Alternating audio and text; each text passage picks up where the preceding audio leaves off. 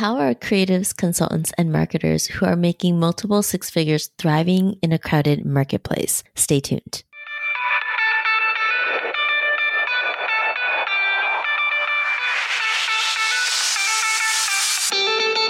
Welcome to the Small But Mighty Agency podcast. If you're a creative consultant or agency owner who wants to know what the roller coaster ride really looks like to grow your business from one to many, you're in the right place. My guest and I pull back the curtains on the realities of growing and running agencies of different sizes and what it takes to build a team. And if you're anything like me, you want more than the highlight reel. You want to learn from the mistakes of others so that you can stop short of making the same mistakes. I'm your host, Audrey Joy Kwan. I spend my days as a coach and consultant to multiple six and seven figure agency owners. For the last seven years, I've been behind the scenes helping people grow, lead, and operate small but mighty agencies. Here at the Small but Mighty Agency podcast, we'll uncover what works and equally as important, what didn't work to get these business owners to where they are today. It's no coincidence that the great resignation in workplaces has also led to the rise of the professional, creative, and consultant economy. People are quitting their jobs for entrepreneurial freelance or they're building their service based businesses. Over the course of this year, I've connected to more designers, copywriters, animators, and strategists who, in the first year of business, have built multiple six figure businesses. The world of work is changing. So it's fitting that on my one year anniversary of this podcast, we look back at the year in context to what has happened in the service business industry and how solopreneurs and freelancers continue to thrive. We can't discuss the world of work without acknowledging that people have been let go of jobs during the pandemic. And as a necessity started businesses. There were also many people that realized they were tired of long commutes, non flexible work hours, and feeling like a cog in someone else's wheel. And many of these people were inspired to have more autonomy and to live with more passion and purpose and how they show up to work. Suddenly, in the last two years of the pandemic, the entrepreneurial leap of faith was less about risking the stable nine to five job. Stability was thrown out the window with the pandemic. People were inspired to quit jobs, to do fulfilling work, and tap into opportunities of everyone showing up to work online. For the creatives and consultants I've worked with who hit the multiple six figures in the service business and are growing profitably in an increasingly crowded space, there is a key business decision they are making that's helping them thrive in the crowded creative consultant economy. Let me explain.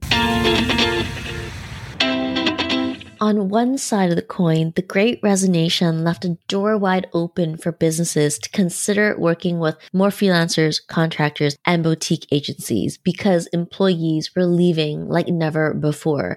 And on the other side of that same coin, the pool of writers, designers, and animators either freelancing or starting their own agencies widened if pre-pandemic creative or consultant entrepreneurial businesses was gathering steam, the pandemic was the runway for it. Those who were running a side hustle turned it into their full-time work. And those considering independence had little to lose by leaning in. To highlight this, an article by the Economic Innovation Group, links in the show notes to that article, identified that through September 2021, there were 1.4 million new registered businesses, the most of any year, according to the US Bureau of Labor Statistics data, and it continues to rise in the US. The pool of freelancers, creatives, consultants, and small agency owners is growing. And with that, there's a saturation of sameness in the marketplace.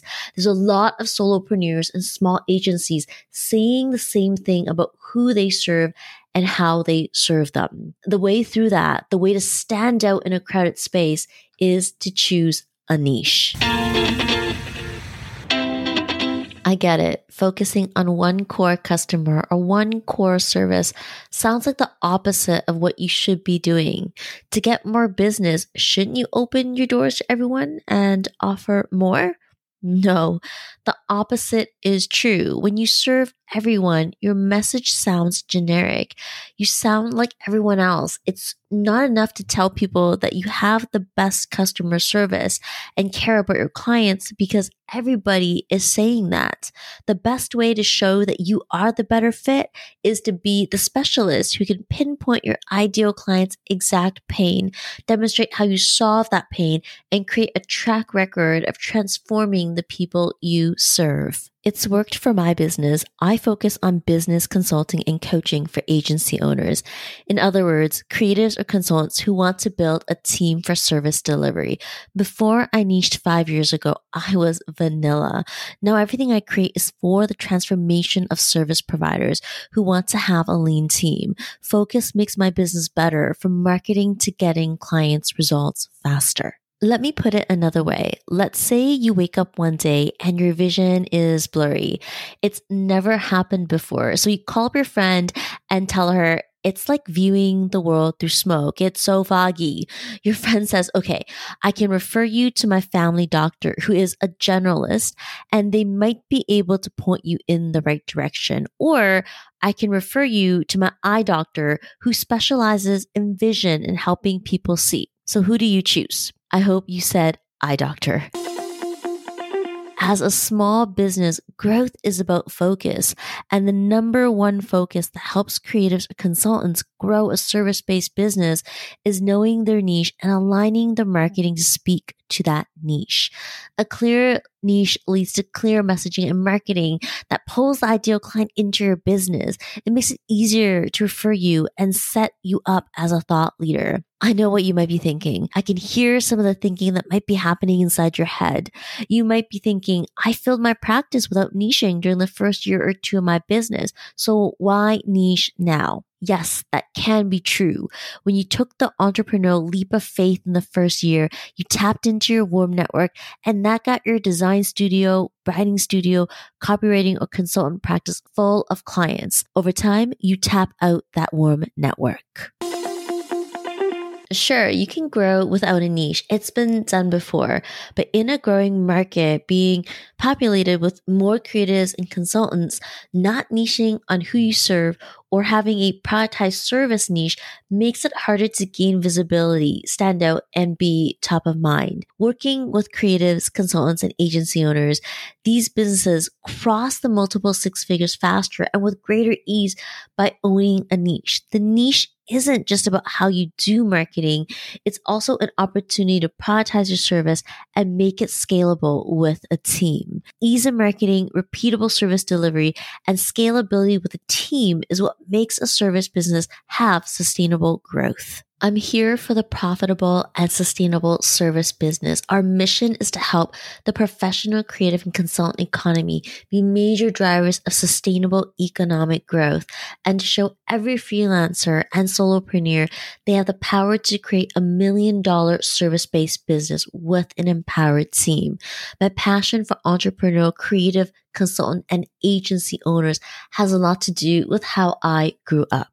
I was raised in a traditional Asian family. When I was a kid, I was told that doing anything creative was not the way to a stable and successful life. No joke, there were three choices for a respectable career be a doctor, a lawyer, or an engineer. During high school, my first encounter with creativity was in drama class. I had fantastic drama teacher. I, I still remember she wrote in my report card that I have potential. my parents saw that report card, they questioned why I was taking that drama class and strongly suggested choosing something else more useful next term. So I did.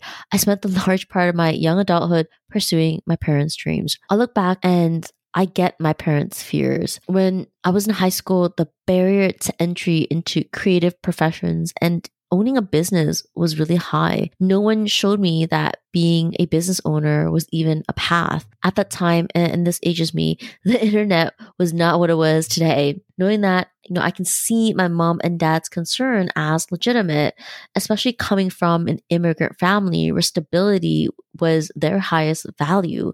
Now, fast forward 20 years later, they would have never known technologies would have helped level the playing field and remove barriers for creators and consultants to offer services across the world. And that entire idea of a stable nine to five job would go out the window with a pandemic. I'm here for the professional creative consultant to support them to be major drivers of economic growth. I believe that every solopreneur has the power to create a million dollar service based business with an empowered team. Hey, if that's what you want and you need support to hone your messaging for more impact and streamline your service delivery in a way that gets you out of being the only one who can do all the work, let's connect. Send us an email at support at audreyjoykwan.com or visit our website, audreyjoykwan.com, and get our free resources. Click on the show notes for more details. Again, thanks for being here. I'll see you next time. Thanks for listening to the Small But Mighty Agency podcast. If you enjoyed this episode, please leave a review on iTunes. It would mean the world to me. Or send a screenshot on Instagram while tagging me at Audrey Joy Kwan.